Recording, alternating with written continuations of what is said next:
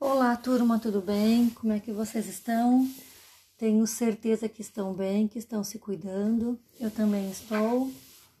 E podem ter certeza que a gente logo, logo vai se encontrar. É só ter calma, ter paciência, esperar. Que logo, logo a gente vai voltar para a escola para rir, brincar e estudar também, com certeza. Para a nossa aula de hoje, então, eu organizei uh, o PowerPoint, então, slides e um podcast explicativo para conseguir explicar para vocês o conteúdo.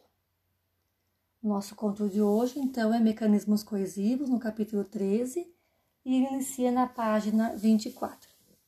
Bom, o que são, então, mecanismos coesivos?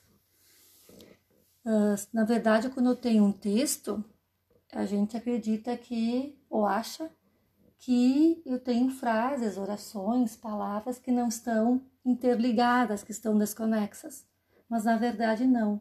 O que está ali tem uma intenção e está organizado de forma coesiva. Por quê? Porque tanto a parte estrutural quanto a semântica estão ali uh, bem organizadas. O nome que se dá a tudo isso é coesão. É quando eu tenho, então, as minhas orações, os meus períodos, as minhas palavras, uh, relacionando-se entre si, buscando então sintaticamente, semanticamente, uh, passar um significado através daquela composição. Para que eu consiga essa coesão, então, ocorre o quê? Uma articulação entre alguns termos que constituem um texto. Essa organização ela pode ser de três formas. Vou passar o slide. Pode ser por elipse. Então, o que é a elipse? É quando ocorre a omissão de um termo que já foi anteriormente citado, expresso, e ele é muito fácil de ser identificado nesse contexto. Então, como exemplo, eu vou uh, citar uma frase que está no livro Machado de Assis, que é a seguinte frase: Na sala apenas quatro ou cinco convidados. Opa, então na sala havia. A gente já nota a falta desse verbo. É um verbo facilmente identificável e ele já foi expresso com certeza em alguma oração anterior. Então isso é elipse. Outra forma é a conexão. A conexão ocorre quando a gente usa as conjunções de forma adequada. Por isso que é muito importante conhecê-las, saber o que elas expressam, como é que elas ligam uma oração na outra, qual é o sentido que elas passam quando fazem essas ligações todas, para que eu possa usar a conjunção adequada no local adequado para conseguir informar o que realmente eu quero passar com aquela minha oração ou com o meu período. Outra forma é a lexical, quando ocorre o emprego de sinônimos, pronomes, hipônimos ou hiperônimos. Bom, como é que funciona tudo isso? Vou passar o slide. Bom, os pronomes. Os pronomes têm a função de substituir. A função básica deles e primordial é substituição de termos. Geralmente são substantivos e pronomes. Então, por exemplo, você comeu as flores que eram para minha namorada ela vai me matar. Bom, esse ela, que ele é um pronome pessoal reto, vai substituir namorada, com o objetivo de evitar a repetição. Eu vou explicar outras formas agora, sinônimos, enfim, mas depois eu volto ao pronome para retomar então as suas funções também, tá? Também outra forma são os sinônimos. Então, o sinônimo são palavras que possuem uh, mesmo significado ou muito semelhante significado, apesar da palavra em si ser diferente. E como não altera o significado ou a mudança é muito pequena, não vai alterar no texto o sentido do mesmo. Eu consigo ter basicamente o mesmo significado ali. Então, por exemplo, aquela escola não fez as reformas solicitadas. Por isso, a instituição terá que prestar contas. Instituição é um substantivo que está substituindo escola. Então, eu tenho aqui sinônimos. são diferentes, mas com significados bem semelhantes. Outra forma é utilizar então hipônimos e hiperônimos. O que, que é um hipônimo? O hipônimo é uma palavra bem específica. Ele me dá o nome, ele consegue identificar aquele ser. O hiperônimo não. Hiper é grande, é muito, enfim. Então eu tenho algo muito genérico, uma palavra com um significado muito amplo. Então, por exemplo, bronquite é o nome da doença. Então, bronquite é hipônimo, porque ele é bem específico. Podia ser catapora, rubéola, sarampo. E doença é o seu hiperônimo, porque doença é o nome bem genérico. Ele dá o um nome genérico que vai, enfim, identificar qualquer, digamos, um, problema de saúde, digamos assim, tá? Agora, a doença em si, que é aquele nome específico, quem vai dar é o hipônimo, como eu coloquei aqui para vocês exemplos de bronquite e também catapora, certo? Vou passar o slide.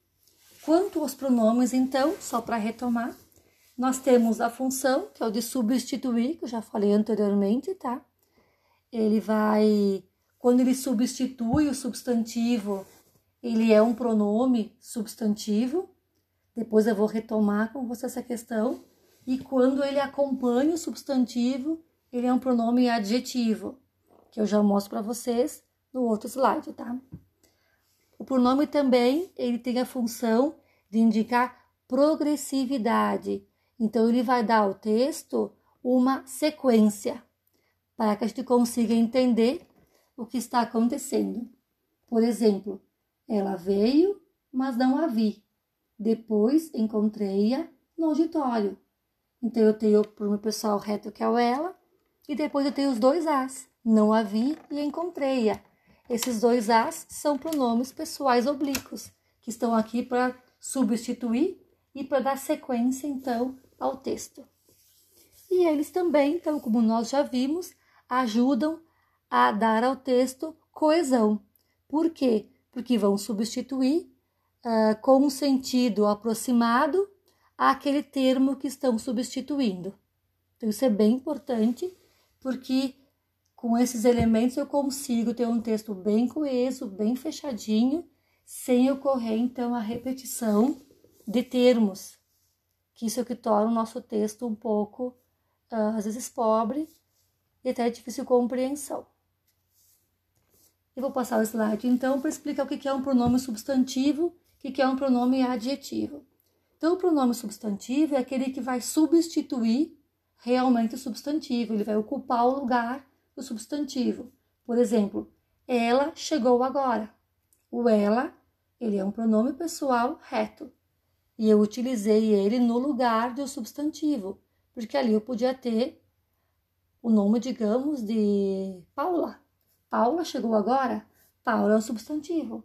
Eu podia ter a mulher chegou agora. Mulher é um substantivo, mas eu tenho ela. Então, quando o pronome substituir o substantivo, ele é um pronome substantivo. Agora, quando ele se referia a um substantivo, ele vai se referir então ou acompanhando, ou determinando, ou modificando, enfim, por quê? Porque ele vai atribuir características, vai me informar então ali hum, como é que é esse substantivo. Então, quando ele acompanhar ele se referir ao substantivo, ele vai ser um pronome adjetivo. Por exemplo, minha prima chegou. Prima é o substantivo. O minha, ele é um pronome possessivo. Ele está ali acompanhando o substantivo prima. Ele está informando, como faz o artigo, né? Informando o gênero e o número, porque eu tenho feminino e eu tenho singular. Então, ele vai passar informações que me ajudam a determinar, a especificar o substantivo. Ocorre também não somente com os possessivos, tá? Mas também com os pronomes demonstrativos. Por exemplo, aquele rapaz, O aquele é um pronome demonstrativo que está acompanhando rapaz. Então, neste caso, ele é um pronome adjetivo. Mas se eu tivesse a seguinte oração: Isso está difícil. Bom, o que está difícil é isso. Isso, neste caso, é o meu sujeito, então ele ocupa o lugar do substantivo. Portanto, o pronome isso, ele é um pronome substantivo. Eu espero então ter ajudado vocês, que vocês tenham conseguido entender o conteúdo. Se não entenderam alguma coisa, estou à disposição. Pode ser via WhatsApp, via Moodle, que tem o fórum aberto, via e-mail, tá? Para tirar qualquer tipo de dúvida. Vou deixar lá no Moodle as explicações sobre as questões que vocês vão fazer e vão enviar para mim. Vou deixar aberto uma pasta tarefa para que vocês possam então postar as atividades e eu vou colocar um prazo também para que possam enviar para mim as respostas às questões. Fiquem bem e até a próxima!